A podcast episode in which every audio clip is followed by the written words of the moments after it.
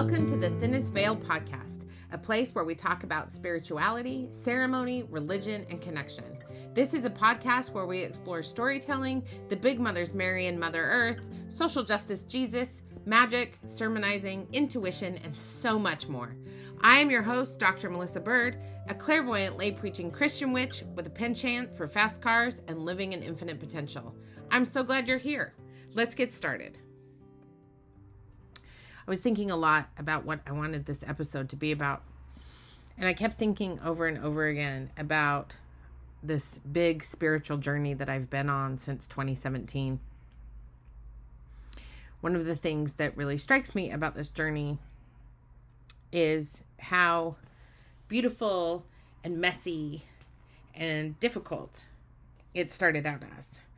So I did not walk into the idea of religion or Christianity or or even my magic and my witchcraft very easily.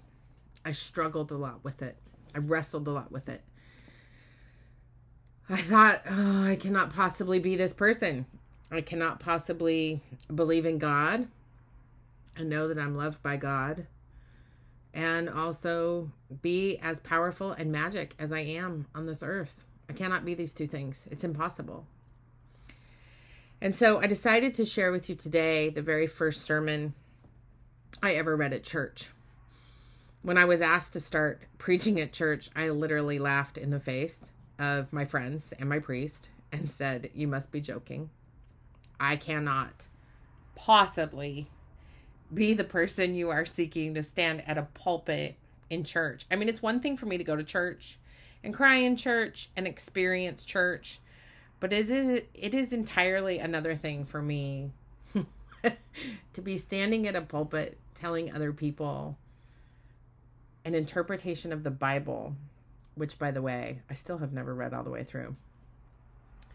And get up there and preach. And I was terrified. I was terrified that if I told my witch friends that I was doing this, that they would abandon me and leave me forever. I was terrified that if I got up there and talked to my church about my beliefs and my interpretations of the Bible and the things that inspired me, that they would think I was a fraud or a phony. And it was really, really just very messy and complicated. And the reason I'm giving you all this introduction before I read you my sermon is that I really want you to know that I stood up in front of that church and ugly cried. I cried while I preached and it was rough, y'all. And so I wanted to share this with you because it is the story of what happens when a feminist, bisexual woman, witch, stands up at the pulpit in a Christian church. So here we go. Here is the sermon I gave at the Church of the Good Samaritan Episcopal Church in Corvallis, Oregon on June 23rd, 2019. I remember the first time I truly connected with God. I was dying of a broken heart on my kitchen floor.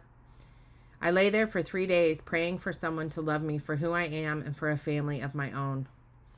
I was battling with the demons of my infertility, and I was terrified that I would never be a mother. I have always wanted to give birth, but my body has repeatedly rejected the opportunity at every turn. My turning to God at that exact moment of heartbreak was so shocking of a choice that I am still completely awestruck that He is where I turned. At that moment, I was overcome with such a blinding grief that I felt like the demon possessed man in Luke. I recognize now that that moment in 2010 was not the first moment I have wandered in solitary places seeking sanity among the tombs. I have often been driven driven by the demon into the wilds of my ego, away from love and the whispers of the Holy Spirit. It is an avoidance and fear about my true calling and purpose here on earth. Like Legion, I have been possessed by the demons of questioning that have kept me from following my true calling from God. How often have you found yourself there, lying in the darkness of a graveyard of your own making, or underneath the bush as Elijah was in First Kings, overcome with fear and unable to move forward in your life, wishing for a death that would never come. As a very young child, I went to the Church of Jesus Christ of Latter day Saints, otherwise known as the Mormons. There was a song we sang in primary called I Am a Child of God. It went like this I am a child of God, and He has sent me here, has given me an earthly home with parents kind and dear. I am a child of God, and so my needs are great. Help me to understand his words before it grows too late. As we heard in Galatians, so in Christ Jesus, you are all children of God through faith. As a child, I used to tell stories that were more half truth than truth. I wanted to be seen and not be invisible. So I would make up stories in the hopes of being loved. I so wanted to be worthy of love. I wanted to be worthy of God's love, but I didn't believe that I was a child of God. Even as a six year old, I worried that I would never measure up. As I grew up, I gradually realized that I was not going to be loved by God because I was often told that I was a walking sin. I did all the things a young woman was not supposed to do. As a bisexual woman with a rebellious streak, there was no hope for a girl like me. Each week we confess our sins in church. We repent of the evil that enslaves us, the evil we have done, and the evil done on our behalf. I do not believe that the evil is what we have been taught that it is. I don't believe that it is the sin of the flesh, smoking, drinking, homelessness, sexual orientation, or gender identity. That is low hanging fruit. Those things are too easy and they let people who are quick to judge feel pious in their accusations of personal sin. They even allow some Christians to play with the surface tension of Scripture, never really tipping the cup to spill over the edge to wrestle with the difficult questions. Just as Jesus freed the demon possessed man from the evil that plagued him, so too has he freed me from my demons. I know now that I am indeed worthy of God's love, despite my beliefs that I am not. I am chosen for this work, for this deep dive into the world of divine love. Like Elijah, I am a troublemaker. I am a prophet. I believe in a new brand of advocacy where we humble ourselves to our shortcomings and engage in acts of graceful revolution that bring light to the true reality of people's lives. I believe that if we engage people in their own spaces, teach them to look at injustice as moments that touch each one of us, if we give them the knowledge of the power structure and the tools to infiltrate its membrane, then change will take place in America. This is the graceful revolution. I am chosen for this work not despite of who I am, but because of who I am.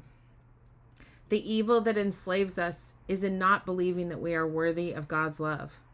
The evil that keeps us wandering the tombs naked and vulnerable, lost and out of our wits is so potent that it tells us that because of who we are at our core, we are bad and entirely unlovable. I thought my story ended as a younger, heartbroken woman on the floor of my kitchen. I thought I was unworthy of love and belonging. I thought I was meant to be used and thrown away, to use and throw away others, to be consumed by fear and anger, fighting a system that believes me to be wrong because of who I am, how I was born, and the choices that I have made. And then in my heartbreak, I was given the greatest gift. I was given the gift of love. The gift of a love so precious and true that it was written on a post it note and left for me to find by, by, by my beloved. A note that said simply, You are worthy. The love of the flesh has led me to the love of God and to a deep and unyielding love of the Holy Spirit. And so today I implore you, when you are as Elijah, terrified of death, and yet knowing you are doing as the Lord wished because you are his child, laying under that bush and wishing for death, when you are lost in the graveyard of your mind, unable to believe in your worth as God's child, when you are desperate to feel that love, close your eyes, breathe deep through your nose and out of your mouth, Put your hand on your heart and hear the call of God, the Trinity, and our beloved Mother Mary. Know that you are worthy. Know that you are love. Know that each and every one of you is a child of God. And as you sit at the feet of his son, remember that he loves you. No matter what.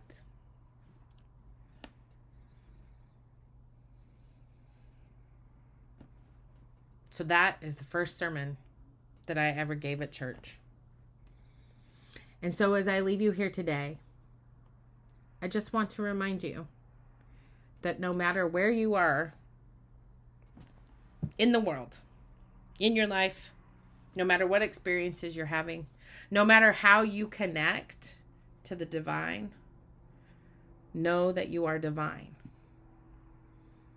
And whether you call it God or spirit or creator or source or the universe. Know that no matter what, you were put here on this planet at this exact moment of time on purpose, with purpose. The good news is that you are here connecting on purpose with purpose. And I'm so grateful for you. I'm so grateful for this opportunity. And I really hope that no matter what, when you listen to this podcast, you will become inspired and find a little bit of love. Sorry, the song A Little Bit of Love for You just came into my head. Apparently, it's a singing day. Thanks for listening, y'all. I hope you have a super great week, and I'll catch you again soon. Take care. Bye.